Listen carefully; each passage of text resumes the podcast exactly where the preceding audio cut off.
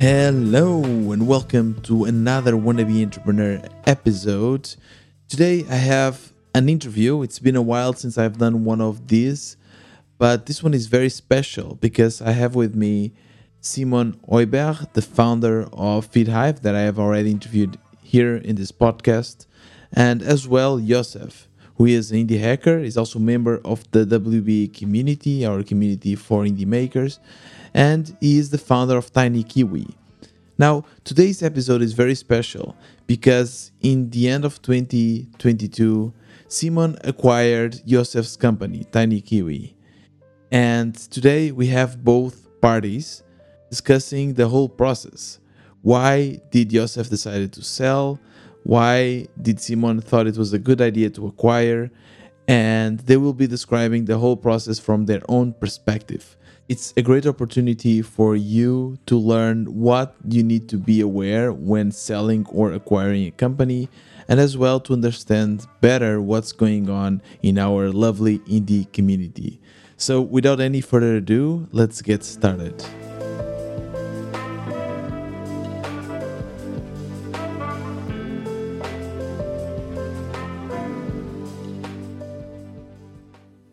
Welcome. Thank you so much for uh, for taking the time, both of you. Thank really you. nice. I think it's the first Thank time you. I'm actually meeting Yossi face to face. Could it be? Yeah, I think so. You look very similar to the photo, so yeah, that's for sure you. yeah, yeah, So, so Yossi, just to give a little bit of context, uh, is a member of the WB community, and I've I kind of followed you building Tiny Kiwi. Uh, I'm not sure if it was from the start, but I remember like early on, you know, when you're when you're Yeah. showing Tiny Kiwi to the to the to the members of the community, and uh, and you were also sharing some uh, some codes, you know, some discounts for for people to try it out. And I remember, I think it's it was even before uh, Xnapper. Am, am I saying this correctly? Xnapper from Tony Dinh. yeah, yeah. It was before. Yeah. So it was something completely new, and I thought, wow, this is cool. This is really interesting. Uh, and and it's so cool also to see how because now the community is, I guess, like one year and a half old, or even more. I don't know. And it's so cool to see how the members evolve. Uh, some members kind of stay the same, but other members they really had a huge jump in terms of uh, revenue and what they've built, what how they have grown. So it's it's it's great now to see um, that you were able to make such a great tool and then um, sell it, uh, and now you're already working something else. So I, I think that that's also a very interesting aspect to to explore, which is this this market of also selling a company for- in the indie scene, right? We are used to, to hearing this on the on the startup scene and like the VC scene, but in the indie scene, this is really cool. And I think more now more than ever, people are really even the VCs they are thinking, wow, the, we should invest in these because these people they are profitable mo- or mostly profitable from the start, right? Yeah. Yossi, tell me a little bit about yourself, and uh, because I, I've already interviewed Simon here, and we had a full introduction about him and about his products and indie journey and everything. So he's already the second time that he's here in the podcast. Um, but for you, Yossi, it's the first time, and I would love to hear a little bit more about yourself. I know that you're a, developer uh, as well, and uh, yeah, just tell tell us who is who is Yossi. So Yossi is uh, 38 years old. Uh, here's the number. Okay. Um, Brave, saying the um, number right away. yeah. Um, father uh, to two small children, um, married, and I've been uh, building uh, software for the fair part of the last uh, 15 years, I think. Like I started Mhm. uh, way, way back. And I was always passionate about uh, side projects and, and building stuff on my own. And throughout my career, I helped build a lot of products for other people, and I also do do that now. Like I'm, I have a full time job, which I really love, but there was always this uh, uh, entrepreneurship itch uh, that uh, never let me go, and I used to think that in order to, scratch that itch, I need to like uh, quit my job and go uh, uh, full time uh, and raise money from VCs and all uh, all this mm-hmm. stuff, like all this mainstream uh, entrepreneurship stuff. And when I stumbled across uh, the building public community on, on Twitter, uh, like a year and a half ago, it was my mind has blown and was like, oh, these these are people that I feel much more related to yeah. than like people who go and raise millions from VCs before they have like basically wrote the first line of code. And yeah. If they, I felt that if they can do that, why can't I do that? Like I, am spending my evenings and early mornings uh, building anyway. Uh, so why not treat the things that I build as actual products? And it was a huge moment, for, like it was a huge mind shift for me and I'm glad it happened. And since then, I started uh, working on products that I, I want them to see the light of day. I want user to actually use them, and here I am. What you just described, I think everyone goes through the same. At least I've I've spoken with a lot of people, and they always say, "Yeah, I I do this as on the side uh, and for fun," but I never knew because we always thought because we grew up seeing uh, Zuckerberg's and Elon Musk's and all of this tech scene and thinking, okay, exactly. If you want to build a company, you need to start. You need to raise money. You need to hire a team. You need to do all of that. And we always thought that that was the only way. Funny enough, we forgot that. Uh, uh, I remember, for instance, my my grandpa he had a business uh, which is kind of a lifestyle business, but b- there was no internet, so it was selling um, like a kiosk kind of kind of business where yeah. you basically oh. sell yeah. all kind of stuff.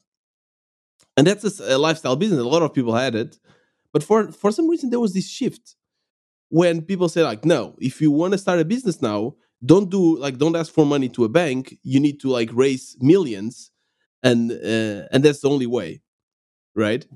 Yeah. Uh, but funny enough, that's actually not true. We we especially if you're a developer, you can build something fairly cheap.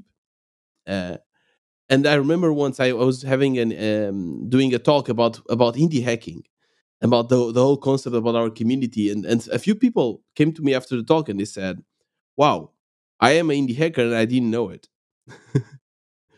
One question that immediately came to my mind, and I, I know if it's the same for Simon because uh, Simon is a, a, recent father as well.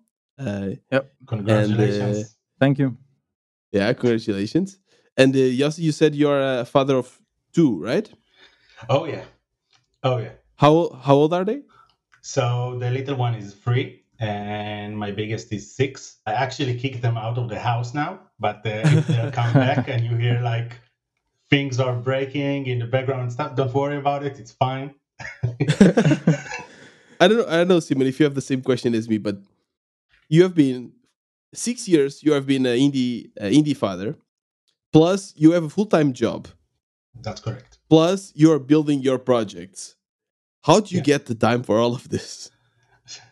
So I don't have a lot of hobbies. that, okay. That's the truth. Like my hobby is uh, is coding and building stuff and working on products. So it really fits into my uh, like some people uh, finish their day job and they're I don't know playing on their PlayStation or watching uh, Netflix. Uh, and I like to yeah. build stuff, so it comes really natural for me to just close uh, one laptop and open another one and just building stuff because when you're building things for yourself it's like no matter how how much you love your day job it's completely different. Like uh, i'm obsessed with the autonomy and mm-hmm. i have 100% control uh, on every decision uh, product decision design design decisions uh, code architecture. Um, yeah. and it, it's really like it doesn't feel like a job it, it's it's yeah. weird to say it but I'm really enjoying the the process, and I, I all, always uh, really felt really connected to the to the business. Like some developers, and it's fine, are really into mm-hmm. the code. Like just let me write the code. I don't care about the business, the product, and I never right. I never approached my job as a developer like that. Like I was always this annoying developer who asks the uh, the annoying questions on the product kickoff meeting and have opinion about everything. Uh, it's just awesome to hear uh, to hear that. I think all good indie founder stories starts like this. Like everyone I know, at least, you know, you, you hear sometimes these stories about people saying like, "I had to, I was about to get fired from my job. I had excessive uh, debt in the bank, and, and if I didn't succeed with this, I I just kind of had to succeed." And they are they're mostly always the most toxic starts of good founder stories. And this is the real thing. Yeah. This is what I hear from mostly everyone. Like, have a nice, stable job, go home, but instead of watching Netflix or play PlayStation, you just sit and build because you just can't help it. And I, I really like it. I, I like it and I, I have it so much. Because when I was working and doing this at the same time, I I couldn't hack it. I couldn't do it. And I'm not even a father, so I don't know. It's uh, when you spend eight hours a day in, in your laptop and then you go home and you spend another eight. It's it's uh, I know it's it's not easy but the fact that you are able to do it is incredible. I think a lot of people uh, uh, treat it like as I have my day job and I give everything to my day job, and that's always the right thing to do because usually the day job, day job pays the bills. Uh, but but the thing about like being an indie founder and working on your own things that you set the rules. Like no one no one said that okay, I now need to go and sit for eight or six hours. Maybe I can move a little bit slower and sit for a, an hour, maybe two hours. Maybe you yeah. can skip a day. Sometimes I skip days. Like if uh, if if a specific day, like I, I come exhausted and I had like a rough day at, at work. So no, I won't I won't make myself unless I have like a, a super right. huge bug or something like that. Like you set your own rules. You don't have the same pressure, yeah. Yeah, and you can dial the turn the dial up and down uh, as it, as it fits uh, your life because mm-hmm. you know life always True. gets in the way. One hundred percent. One thing that is interesting, you said that this is your hobby, right? So now, uh, Simon, I'm curious. Uh, you're doing this full time, right? Yeah. Do you? What is your hobby then? Like, is your hobby still in, in the hacking, or do you get to have well, other hobbies? Well, well, well, yeah, it's interesting, but because yes, it is. Um, I, I went f- uh, full time at FeedHive two years ago now, and and at the time I went full time, I was very very. Um, I knew from the start that this was not going to be. I'm not the all in kind of person that that this is not going to be. I'm, I won't allow it to kind of like just swallow me whole and and be become that, right. that kind of obsessed founder. So started FeedHive. I made that into my full time job and quit my full time job. But as soon as FeedHive became my full time job, I needed new side projects because I it's the same, right? Like, so I spent eight hours working on FeedHive, and then I go on to Linkdrip or my YouTube channel, and now Tiny Kiwi because that it, it that those become the new side projects. And at some point, I see it more now as as if like I I don't consider myself working on multiple products per se. I'm, I'm working on an ecosystem. Now the whole thing plays together, and I really feel right. like when I put my effort into something, anything that is in my either my product portfolio or the channels that I'm building, I'm working on the whole thing. That's how it feels at this point.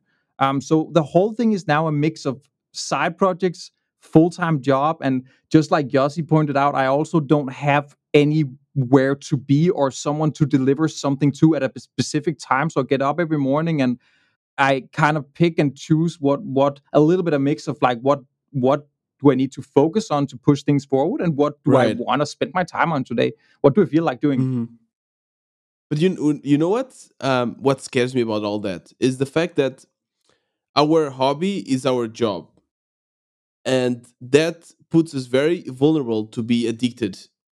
I feel because when when you are doing something that you truly truly love, that you really enjoy doing, which is uh, working in in our indie indie projects, but at, at the same time you you think it's something that you need to do as well because it's what's bringing you money it's a good justification to just work all the time because you both love it and and you need to do it. So you can justify to others that you need to work and then you can justify to yourself because you say i love it how do you manage this how do you manage not turning into a work addict i gotta be completely honest it is concerns that i have had myself it's um I have the same way. I can't. I don't remember when I watched a Netflix movie the last time. I literally never do that uh, ever. I I'm up when I'm like I would say 95% of my time awake I spent one way or another on doing all of this. And that's not that I feel that I work all the time. It's just I'm naturally drawn to it. I simply can't help it. I couldn't imagine Yeah. anything better to spend my time on. Now I just had a kid, so of course I've like a lot of time now naturally goes to that. It's something that I don't have to kind of I don't feel like I don't have to like argue with myself whether I should now spend time on being with my kid rather than working. It, it comes pretty naturally. But when I do have free time, I just can't sit and and do nothing. I will naturally end up back working here. Yeah. Um, it I I don't feel in any way that I'm addicted to it, but I I am sometimes aware that me talking about this and framing it from my angle and how I roll um, might sometimes um, give the wrong impression on social media. Does it ever happen to you to take a break, like an uh, extended holiday? When I say extended, it's maybe more than a week. Let's say like two weeks, and returning after those holidays and thinking and not having the same urge to go work on your project.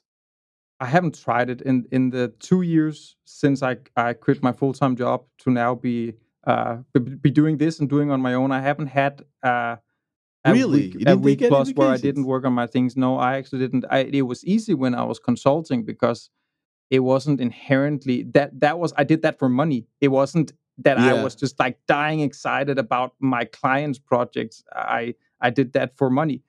But the last two years while I've been doing this, uh, I haven't had plus week where I didn't touch it at all. No, Yeah. I couldn't say. that's when I kind of realized that maybe this is kind of an addiction because when I return after like two weeks of holiday or something, the the urge I feel now to go wake up and the first thing that I want to do is is go and work on my projects. This urge kind of disappears. It's I Hmm. still like it, but I don't have the same urge, and it takes me like two weeks to get to the same level of I want I want to work, I want to do it. So then I kind of realized that yeah, maybe this is what work addiction kind of Hmm. is. You know, like you love it doing it so much that you just don't notice. You just yeah, I do it because I love it. Um, no, I, I just find it something interesting and something to True. to be aware of. So to continue things here in our in our storyline, uh, at first I thought on asking Yossi to describe uh, what Tiny Kiwi is, but I think it's more interesting to ask you, uh, Simon, wh- what is describe what is Tiny Kiwi? Well, Tiny Kiwi is a, is an image editing tool that is used for people that want to make really good looking designs really fast. You can think of it as Canva, but a an even more minimalistic and easy to use uh, version. I think a lot of people think about Canva as a lightweight Photoshop, where Photoshop is extremely Yeah. complex. We think of Tiny Kiwi as a lightweight Canva. So at even a step further down the simplicity line, and still being able to achieve ma- like uh, still being able to make some really really beautiful looking and and uh, really s- astonishing looking visuals that you can post on social media Interesting. And and now Yossi, can you describe Tiny Kiwi and what what did you idealize when you first built it? Uh, so first of all, Simon, uh, Sim- someone uh, explained it very well. so I, I don't think I can top that. And also, I was sitting here uh, smiling uh, proudly. Uh, but but uh, Tiny Kiwi, i- think a simplified version of uh, Canva. Uh, it's it's a great way to to like it's a great one liner for uh, Tiny Kiwi. And also, when I uh, originally built it, I imagined something that will really really uh, suit my needs uh, as a, as an indie developer who want to build in public and shares uh, like beautiful screenshots of what I'm working on. And I started building Tiny Kiwi as an internal tool for myself because I felt Mhm. at that time uh, there wasn't any good options, or I felt uh, like that, uh, to add like text and arrows and play around with the images.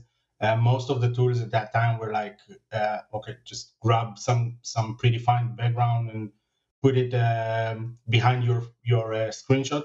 And I felt like I want more control. Yeah, it's a way to share uh, beautiful uh, images with your audience in a captivating way. And the emphasis is to do it as quickly as possible, but allowing you um, to play around uh, with your style, with your branding. That's Tiny Kiwi. That's how I see Tiny Kiwi.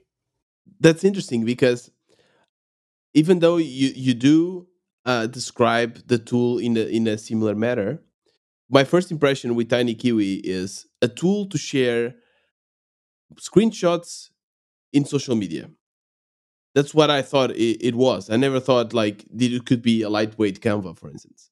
Um, and it's interesting already because I see that Yossi is already maybe thinking, okay, the, the reason why I built it was so that I could share it. So it has this this intention. Um, and and uh, and for Simon, you focus more on no, I want this to be a lightweight company. What happens is, as I worked on Tiny Kiwi, I realized it can be much more than just a screenshot tool.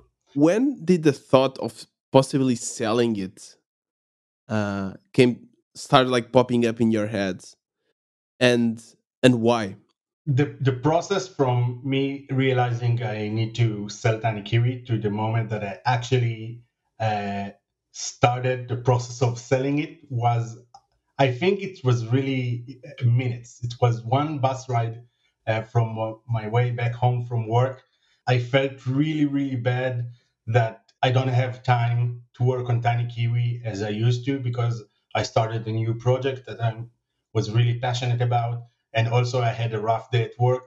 And the thought of going back and working on Tiny Kiwi features was was really too much and I stared out of the window. It's, it's really cinematic, but this is how it was. I stared out of the window and I said, it's, it's unfair for your paying uh, users that you don't put uh, the, as much as uh, attention you used to to Tiny Kiwi, and it's time to let it go and uh, to pass it on to someone who could take it to the a whole new level. Like I felt in, in a position that, that all my projects and my side job uh, were too much, and I remember I began uh, thinking about it, and then I remember that uh, me and uh, Simon had uh, has a chat uh, a few months uh, earlier about integrating Tiny Kiwi into FeedHive.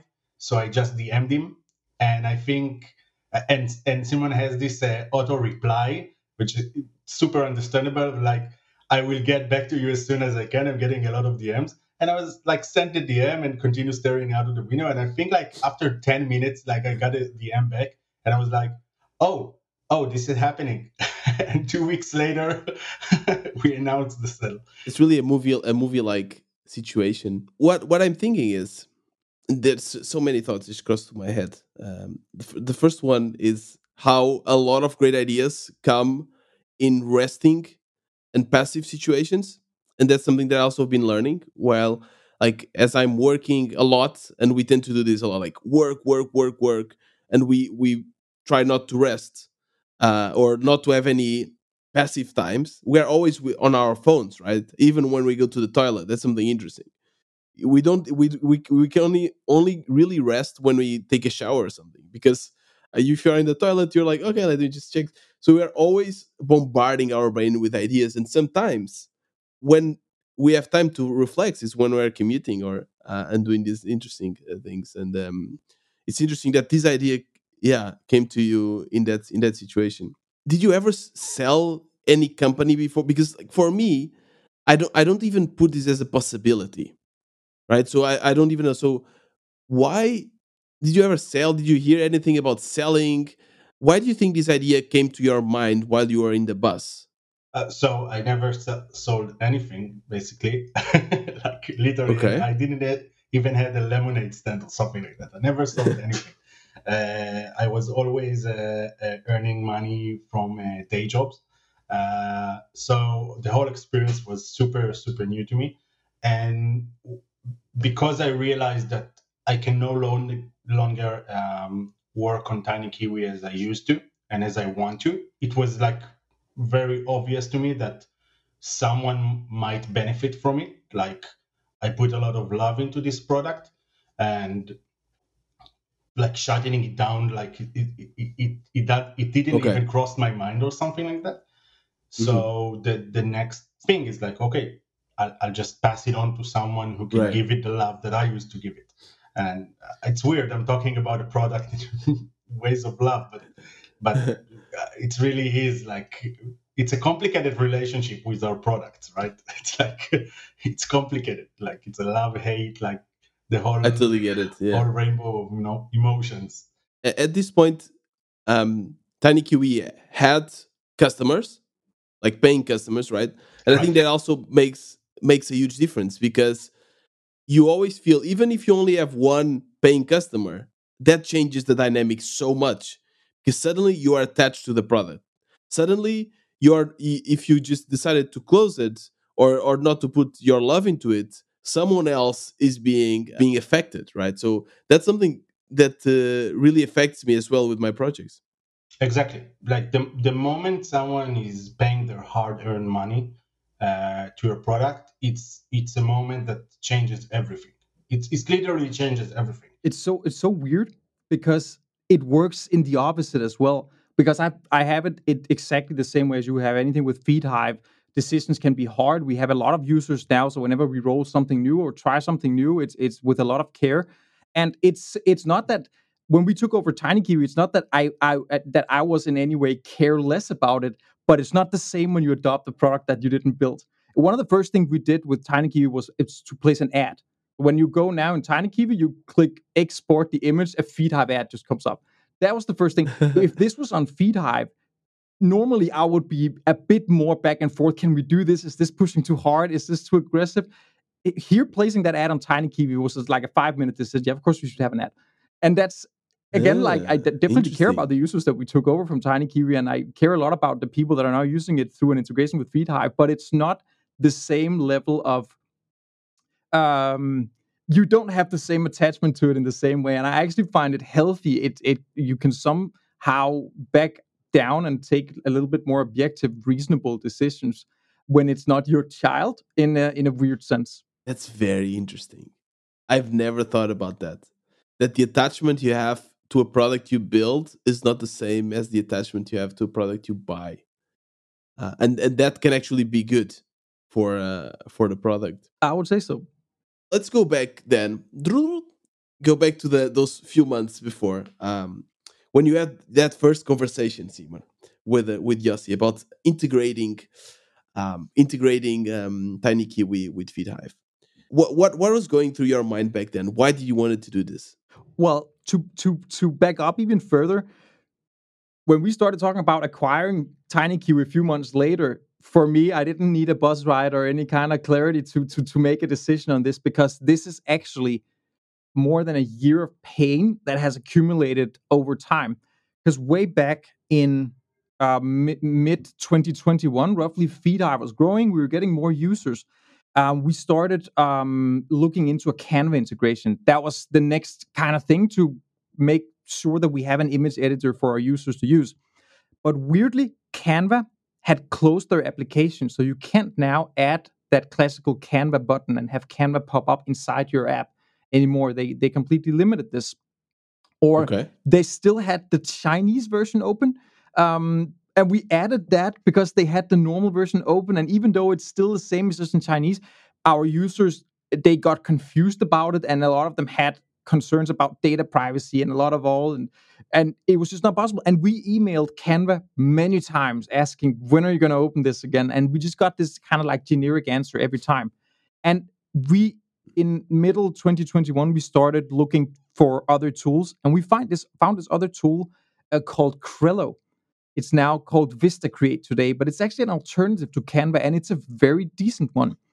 And I Crello was was actually on AppSumo not that long before, selling as a lifetime deal. So I thought like, okay, this can't be Canva level big organization yet, since they're on AppSumo. So I started reaching out to a few of the founders in my network and, and heard them about this integration, and they all had a great experience with integrating with Crello. So I thought, like, perfect. If we can't get Canva, we can at least get Crello.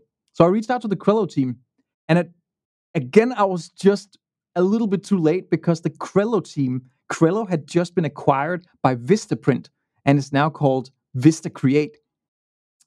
And the terms that I was presented to was vastly different than the ones that I had heard my fellow founders talk about when they were integrating with Crello. Um, it was pricey. it was a lot of money we had to pay every month to integrate with this tool, and uh, the terms was um, s- stiff. But yet we we went on with it, and we spent a month, almost two months, to kind of preparing this integration with uh, Vista Create. And suddenly, at the very last moment, the guy I was talking to and the marketing guy that was running this whole thing, he suddenly said, "Oh, by the way, this monthly price that we have offered you, that's of course if you pay the whole thing yearly. So not only did we have to pay a, a lot of monthly, a, a high monthly price, but you also have to pay times 12. And then I said that, but that, that was not what we discussed. Like we had a monthly and then a 30 days, 30 day cancellation period. What what is it then if I have to pay monthly? Oh, it's and then he added 20% of top on top of it. Just in the last moment.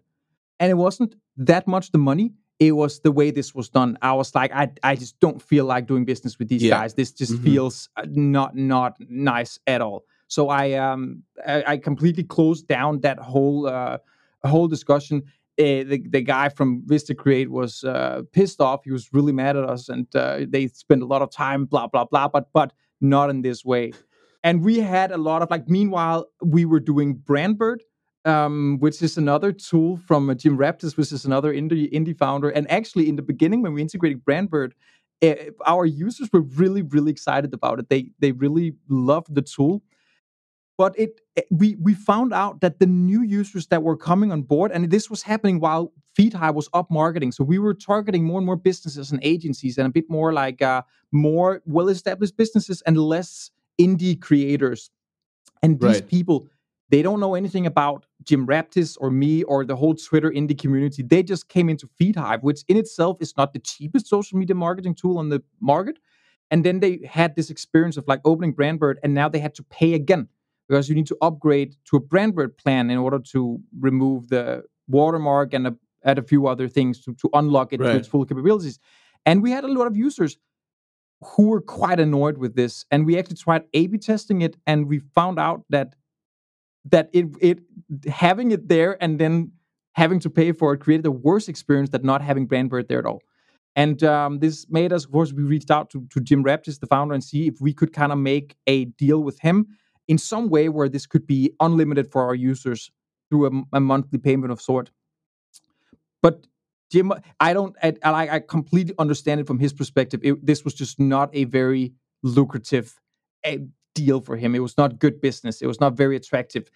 We have a lot of users on FeedHive, ton of server uh, cost on his uh, behalf on something that doesn't scale proportionally with with our user base. It was just not a good deal for him. So we couldn't land something that really worked. So we started kind of packing Brandbird away, and for a long time it was in this very like corner of FeedHive. You had to click a bunch of times to even find it. And this was where I I went to. We have a Facebook group for the FeedHive users, and I went in there and said like. Uh, explained them the whole thing. Uh, we can't get Canva; they they won't open. We found out that Canva, meanwhile, they were, were rolling their own social media management tool. So this is why they still don't have it open Mm. today. They have it entirely closed now. So we had to kind of tell our community that we can't get Canva. This is just what it is. We we failed to get Vista Create and Crello.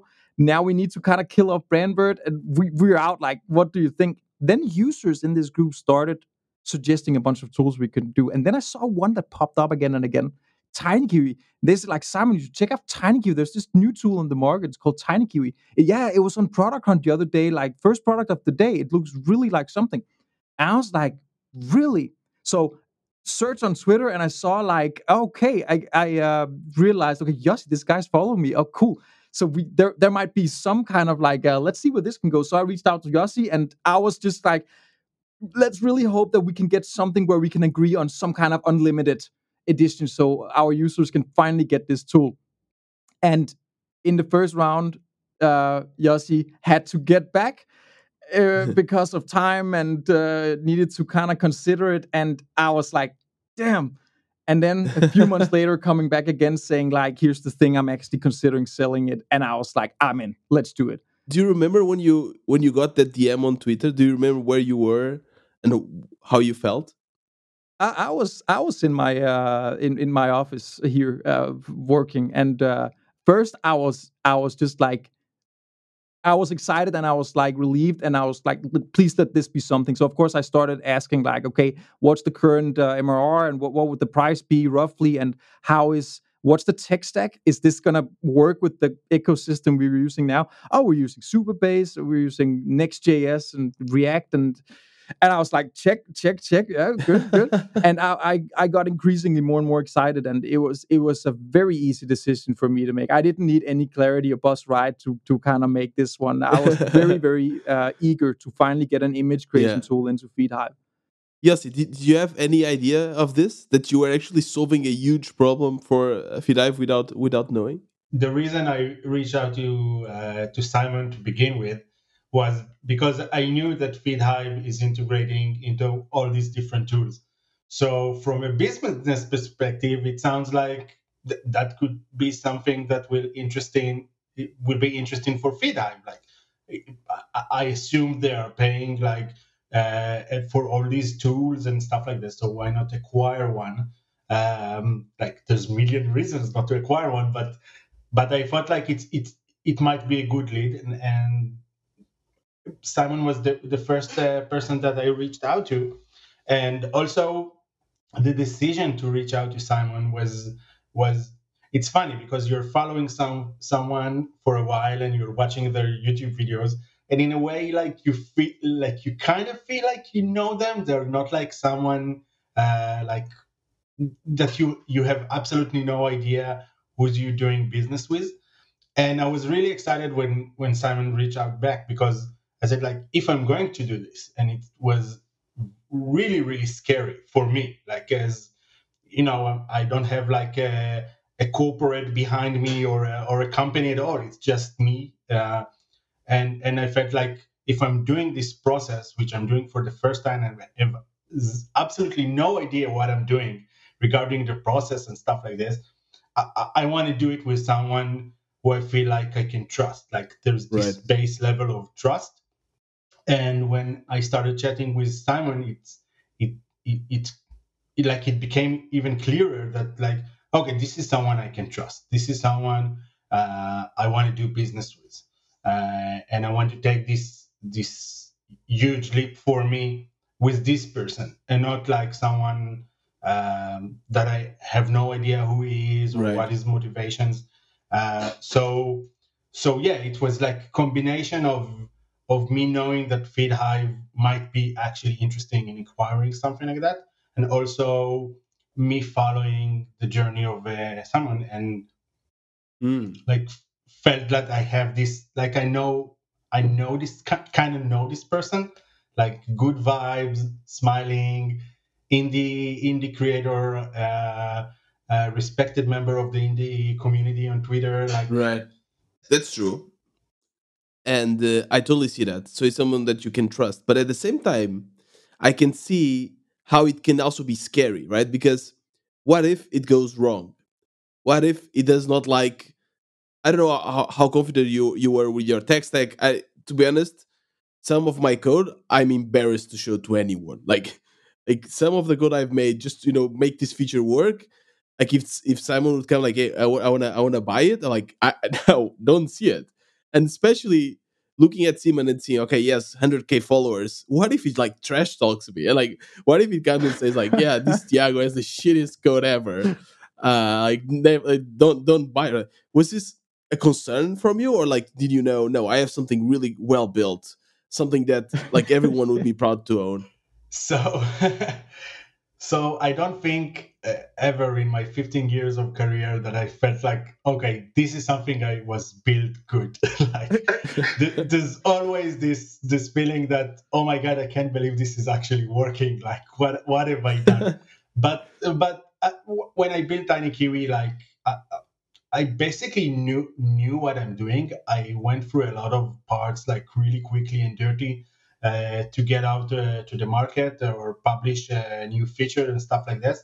And Simon asked me one of the first questions was like, "What what can I expect?" And I said like, "Well, you know, like." It's a decent code base, but don't expect to see any any know, test. And uh, you'll see some duplication I mean, here and there. And and I, and, and I think like uh, you wouldn't expect anything else from like an indie maker sitting at home like at night uh, coding.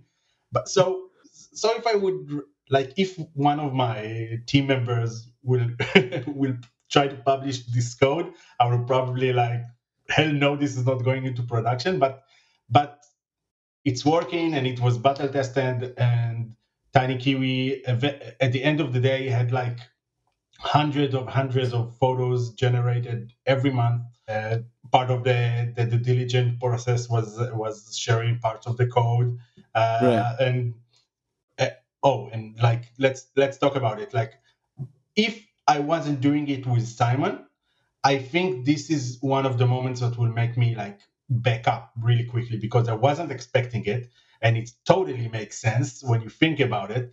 But as someone who is doing this process for the first time like wait I, am showing the code basically uh, basically you know it's it's the code. It's like the heart of everything. But because it was simon because I, uh, we had this back and forth and i felt like i can trust him.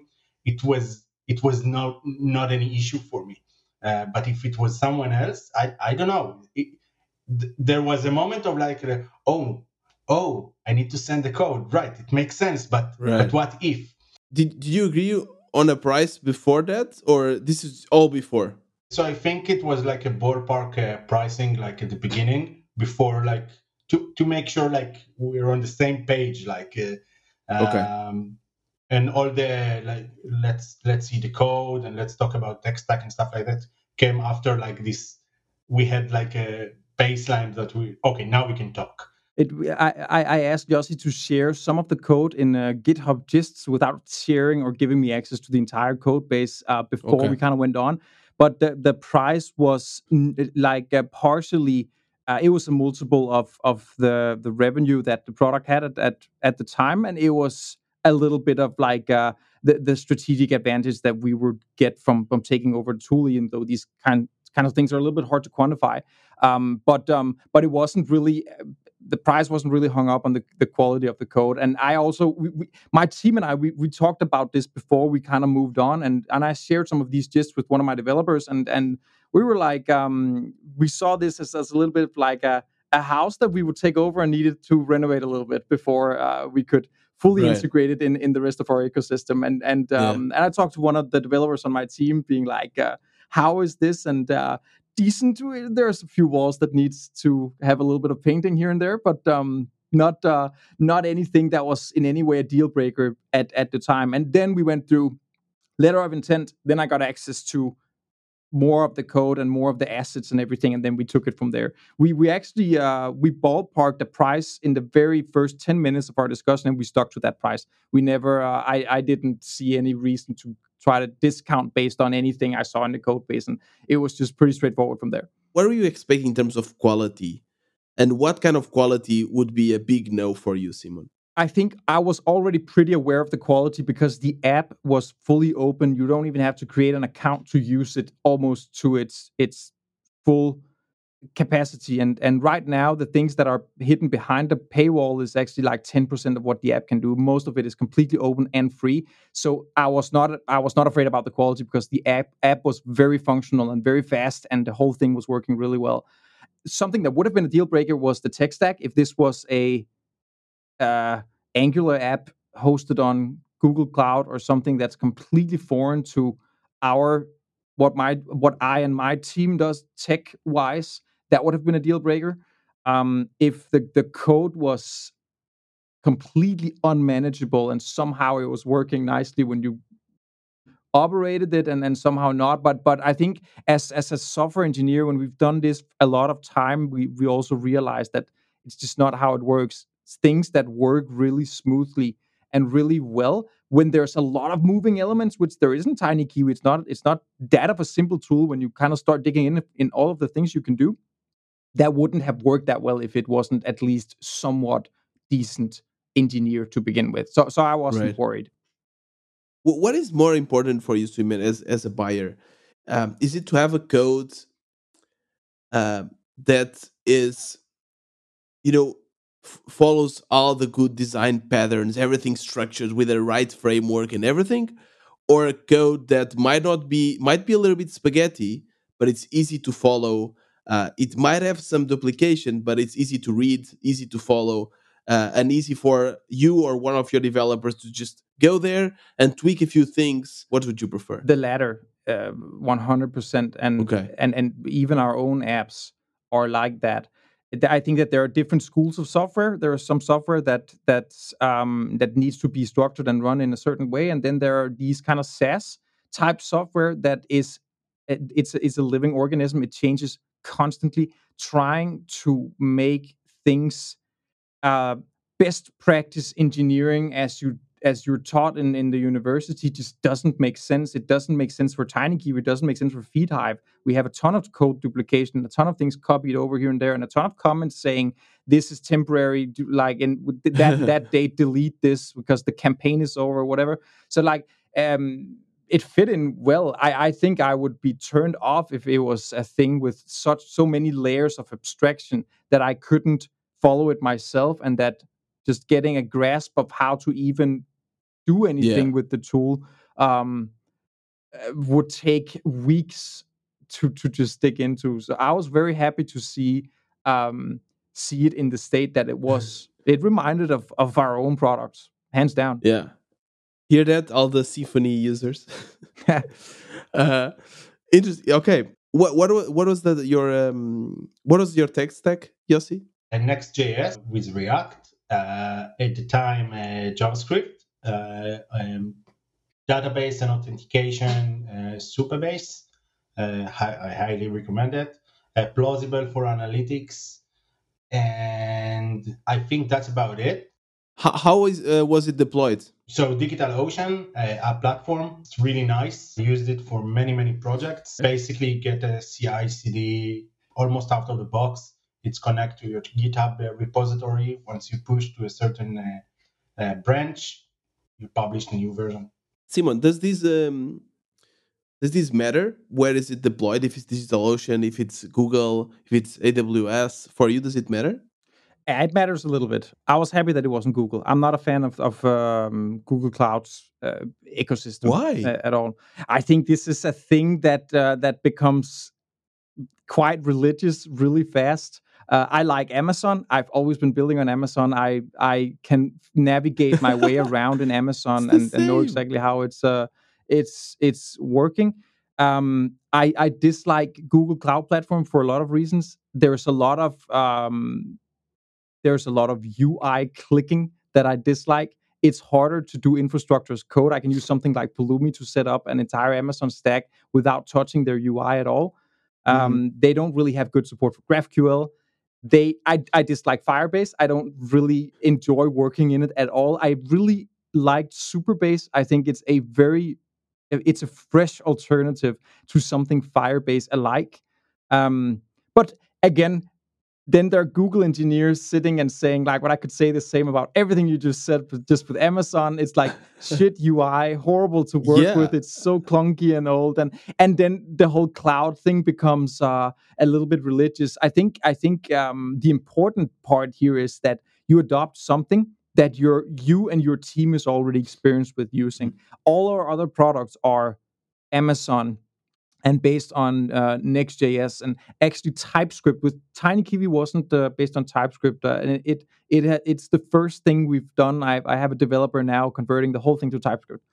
Um, to, to kind of like, but but I think I think it doesn't really matter whether it's one or the other. It it matters that when you when you adopt something into an ecosystem of products that you're already running, you uh, you need to make sure that it fits and that you don't get um, dependent on 10 different vendors for 10 different things right. and documentation for 10 different things and and it's just easier when the whole thing is is together one day i might sell the entire thing FeedHive, TinyKiwi, LinkDrip, all the products that I'm running, and then I can sell something that's like I can tell these people like you just need to hire a team that know a- AWS and TypeScript, then they're pretty good to go.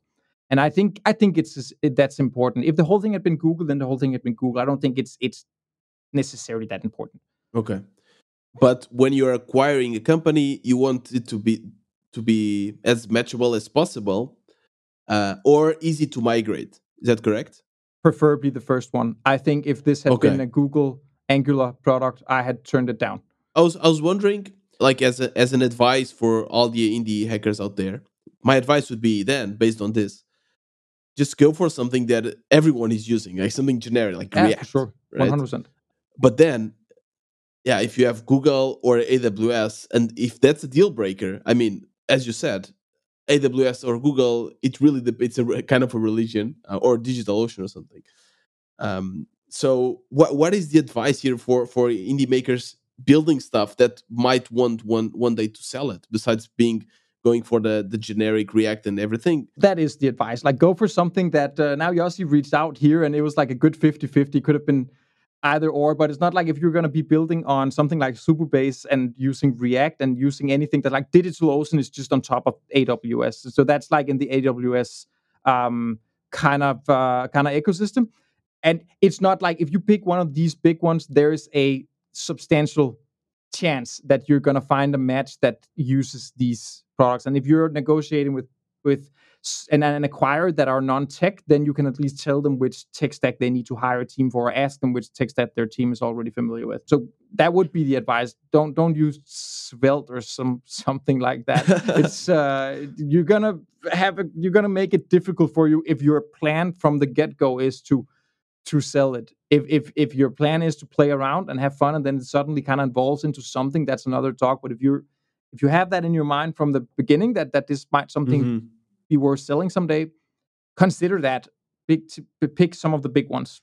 This is great. I've never I've never thought about this to be honest. This is something that I I don't believe a lot of indie makers think. Okay, what technology should I build if I want to sell it? But I think more and more it makes sense to to consider that.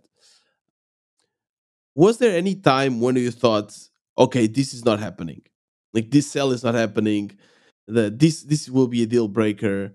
Uh, something that didn't go as you were expecting. Is it something uh, something juicy coming uh, from from uh, top of your head? I, I think I think uh, from from my perspective, once we get we went through the the due diligence part, which again I, I, I wasn't aware of, which is a thing that is a thing, which totally makes sense and it should be a thing. But what is that? Was, what is that? The due diligence. So so for super obvious reasons, uh, once you buy a company, like I shared with Simon uh, small snippets of the code, but you want to see like what you're getting, and there's this moment in the in the in the sell process that like okay, here is the access to the to the GitHub repository, and check it out. This is what you're going to buy, and and I, I remember that this process was like from my perspective was like i hope i i hope uh, he won't back down. I hope everything will be to his liking. I hope uh, and and also i was like i didn't want to feel like i was uh, leading in like sharing like nice snippets. But then when he sees the actual code uh like oh okay so there's like five percent that is re- yeah. reading well, and that's what you shared with me. But everything behind it is like complete garbage. So uh, when I shared the snippets, I actually like chose like uh, chose them based on like important and main parts of the application, and not like the most beautiful parts of the application, because right. you know trust is like the base for everything in this kind of uh, deals. But but you know th- this is the moment that you actually like here here it is. Here is what i'm working on. This is what you're going you're you're going to buy. And were you feeling nervous? Yes yes. There were like a few days when i was like uh, you know like you you can never know. And also everything happened like so fast that right. that you know that there was moments when i stopped and said like is this actually happening? Like like like I, i'm actually going to sell TinyKiwi is this is this thing happening right now? Like it was uh, simon was super responsive and the whole conversation went like so smoothly and uh, and i think uh, me personally i had fun in this two weeks process. Like it was a fun experience and and and i had fun talking with simon and working with him and figuring out like how to do how to do this thing uh, and and yeah, there was this moment that said uh, everything is going to explode in my face. Like this is too good to be true. Yeah, definitely, definitely. What did your uh, uh, friends, uh, wife said when uh, when you described it? They say, "Hey, this is happening." What did they say? Do you remember? Yeah, I actually do remember what my dear dear wife said. I took this pass home and I and I got back home and I said like, uh, yeah, um, I might sell this TinyKiwi and and I believe her her exact reaction was like, really? Someone wants to buy it?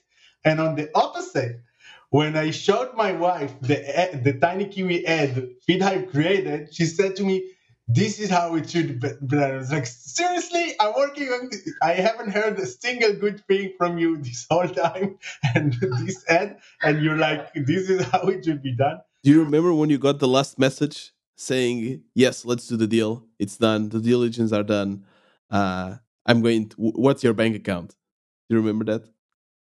Uh, so, so so I think that the the message it's it's more complicated than what's your bank account, right? sadly, yeah, yeah. um, but uh, but I remember there was like uh, it, it, was it, it's a process, and and the process um, it's a complicated process with a lot of different steps, and each step has the uh, potential uh, to to be a deal breaker. Like there's a lot of back and forth and you move forward uh, really like patiently and and waiting uh, for responses and stuff like that. So there's not this moment like, yeah, let's do this. There's like, okay, let's do this. Let's see code snippets. Like, okay, let's go through the code snippets. And I think the the, the moment when uh, the, the, the, the, moment that we went uh, past the, the, the diligent phase and we start talking about like uh, wiring money and stuff like that this is was the moment that i said like okay we went through this. This is this is actually happening. I managed not to screw things up. Amazing. That's that's the moment.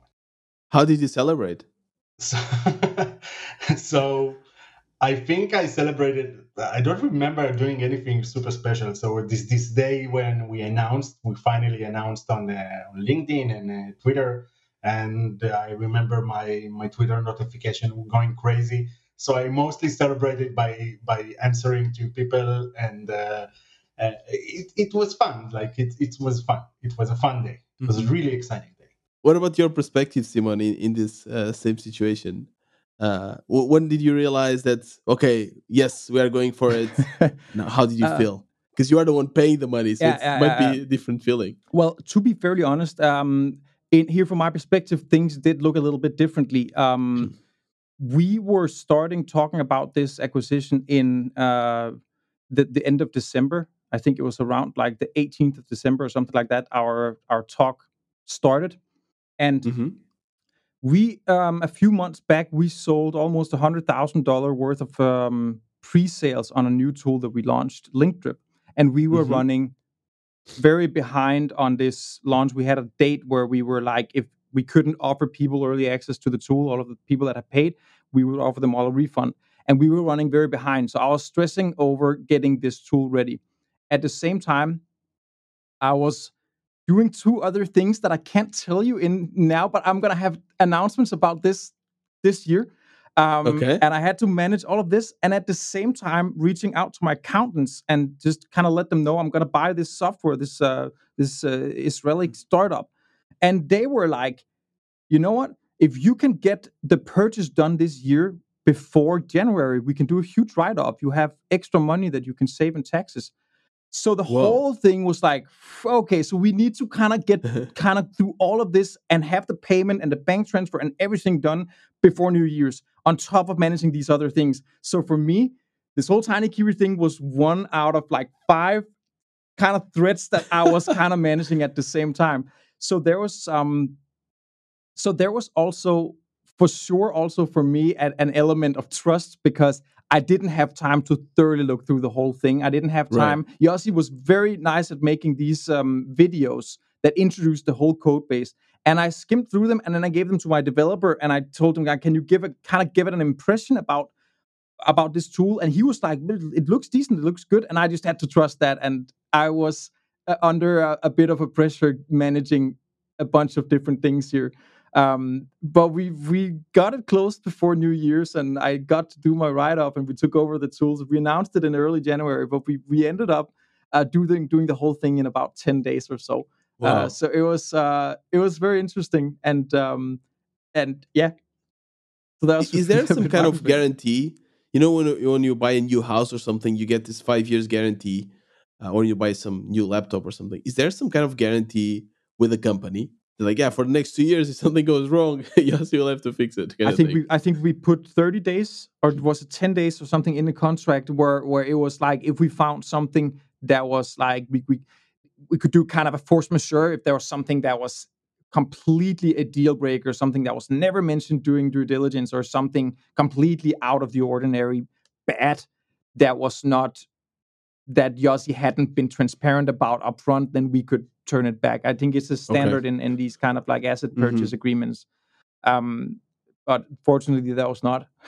yeah, that's that's so interesting to see the different aspects. So in one side, you have a indie maker that has a full time job and is doing things on the side and is able to sell a company and super happy.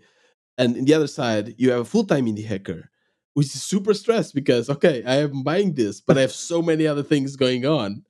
Uh, so it's it's really cool to see the, the oh, different. And actually, different adding to that, I had a, a, a very very overdue pregnant wife, and I was exactly, I knew yeah. I was about to like okay, I'm gonna have a kid very soon, now actually because just to kind of emphasize that's normally not how i kind of live my life around my my my life. I'm not normally that busy. Everything just kind of accumulated just around this time right. and then in the, the middle of everything yossi jumped in a dm there like i'm, I'm planning to sell Tiny Kiwi and i was like okay we need to kind of get this in as well and uh yeah it comes in uh, in peaks like that.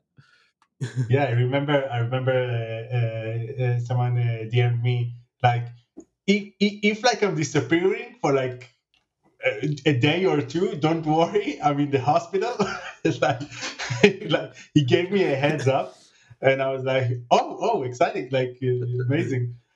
But yeah, he he managed to do a lot of stuff. Uh, yeah, incredible.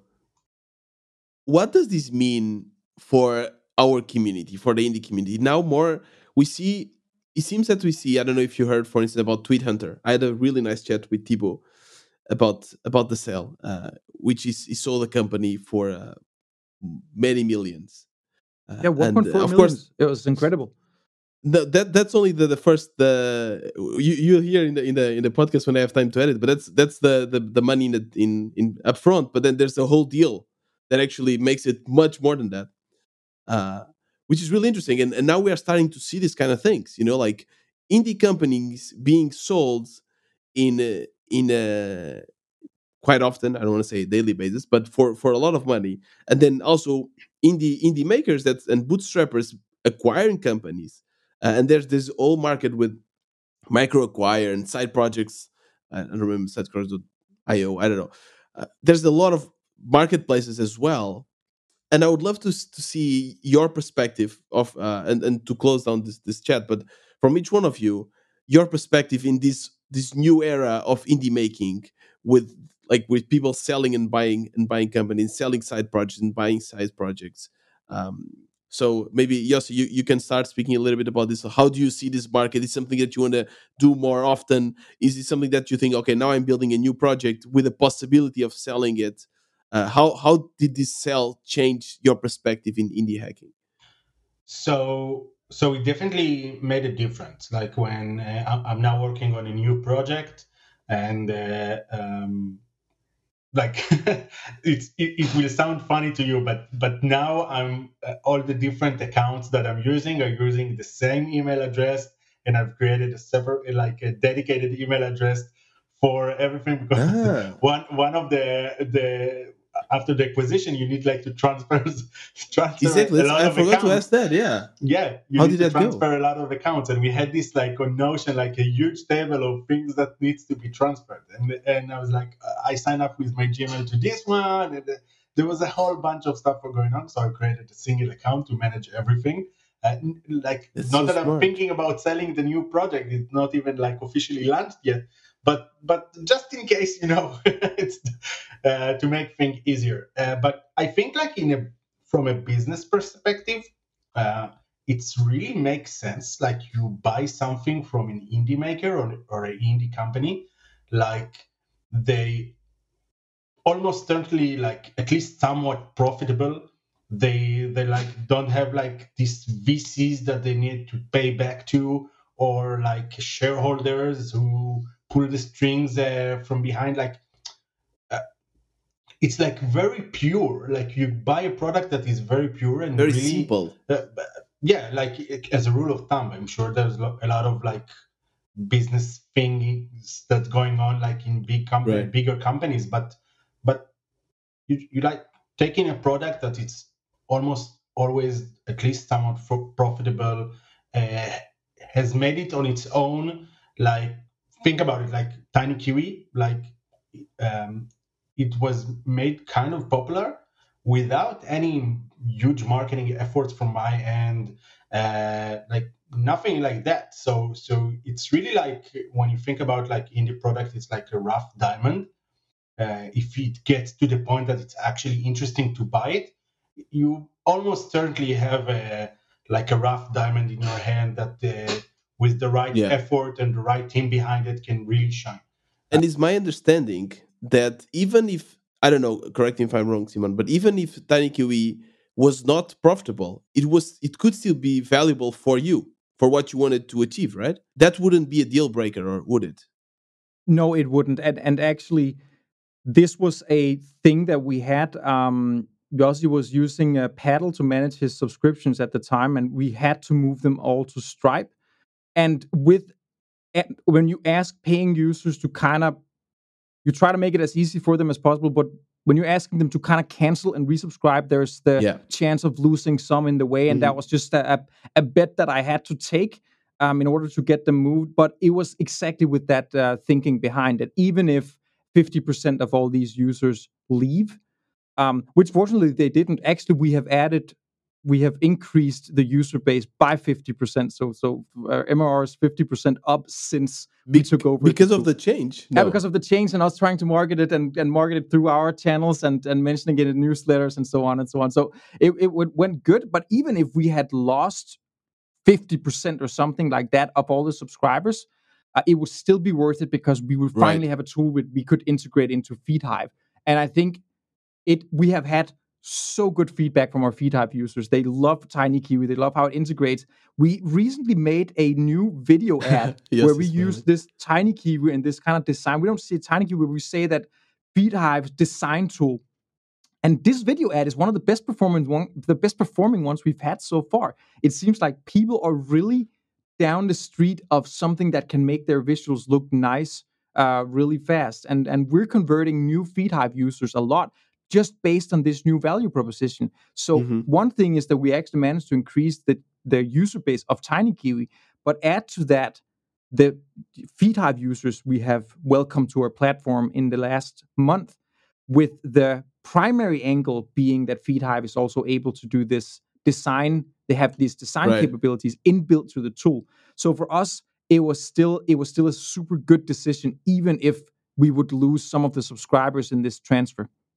And how do you see the this market, like the indie market of selling and buying this this uh, side project? How do you see it changing in the next uh, years? I, I, I, I first of all think it's absolutely incredible. I'm, I'm so psyched about it. The fact that we can now do acquisitions like this, and it, it's not something that's uh, exclusive to huge companies. And I see that see that there's kind of like an, an evolution going on because going back 10 or 15 years, starting your own business was just not something that everyone can do. It was incredibly difficult. There's like a ton of things that you like a, a huge barrier you had to kind of cross in order to actually become an entrepreneur and start your own business.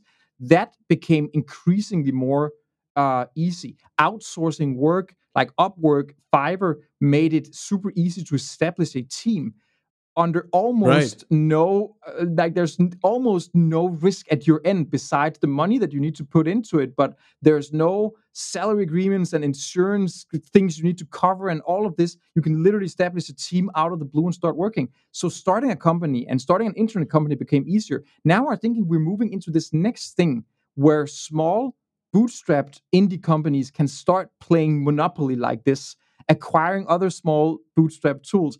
And this is not this is not something you, you're not going to get on the front page of TechCrunch from buying a tool, acquiring a tool like TinyKiwi. But that's also not the point. it's it's an evolution that's pointing towards it, it like towards the right direction where a, Mhm. a minimized version of what really big players do is starting to happen in in these small kind of indie uh, communities in these small circles and I, I Mhm. think that's incredibly exciting uh, it, this is not the last Yeah. time i'm going to buy a tool like this uh, for sure Everyone, now get ready for the DMs, Simon. get ready for the DMs. And what also incredible, you actually never met each other in person, right? no Or did you? So that's that's the beauty of the internet. Yeah. You know, like it's like we are now all connected virtually. It's the power of building in public. Uh, I think I think building in public has a lot to do with it. Like um, we know the creators in in in this space, um, and there's like this community uh, of of people. Even if not everyone really knows each other, like being part of this community opens a lot of doors And I also do Yeah. think it, it really adds to the trust part. I, I firmly believe that when we're all somewhat public and we're all public about what we do, for sure, there was a point where Yossi invited me into the code base and I still hadn't made a, a bank transfer. There's no money on his bank account. If I wanted to, I could have taken the whole thing and and and run with it. And then try to do a lawsuit cross border and especially in a closed country here like Switzerland, that's very, very difficult. And if I wanted to, I could have probably gotten away with that. And I think uh, uh, it adds to the trust part that being so public about what I do that I, I, I am, I would never risk my reputation from trying to fuck over a, Exactly. indie, indie, a fellow indie hacker like that. Um, that and that I think would make it at least for me if it was some completely random company I have never heard about before, I never see their existence talking to me about acquiring, I would be more um, careful with what I share with them. That it was if it was some huge influencer or someone that's very public about what they do, where I know that they had their whole reputation at stake, I would be more keen to to go into a, a more trust based collaboration like we did here.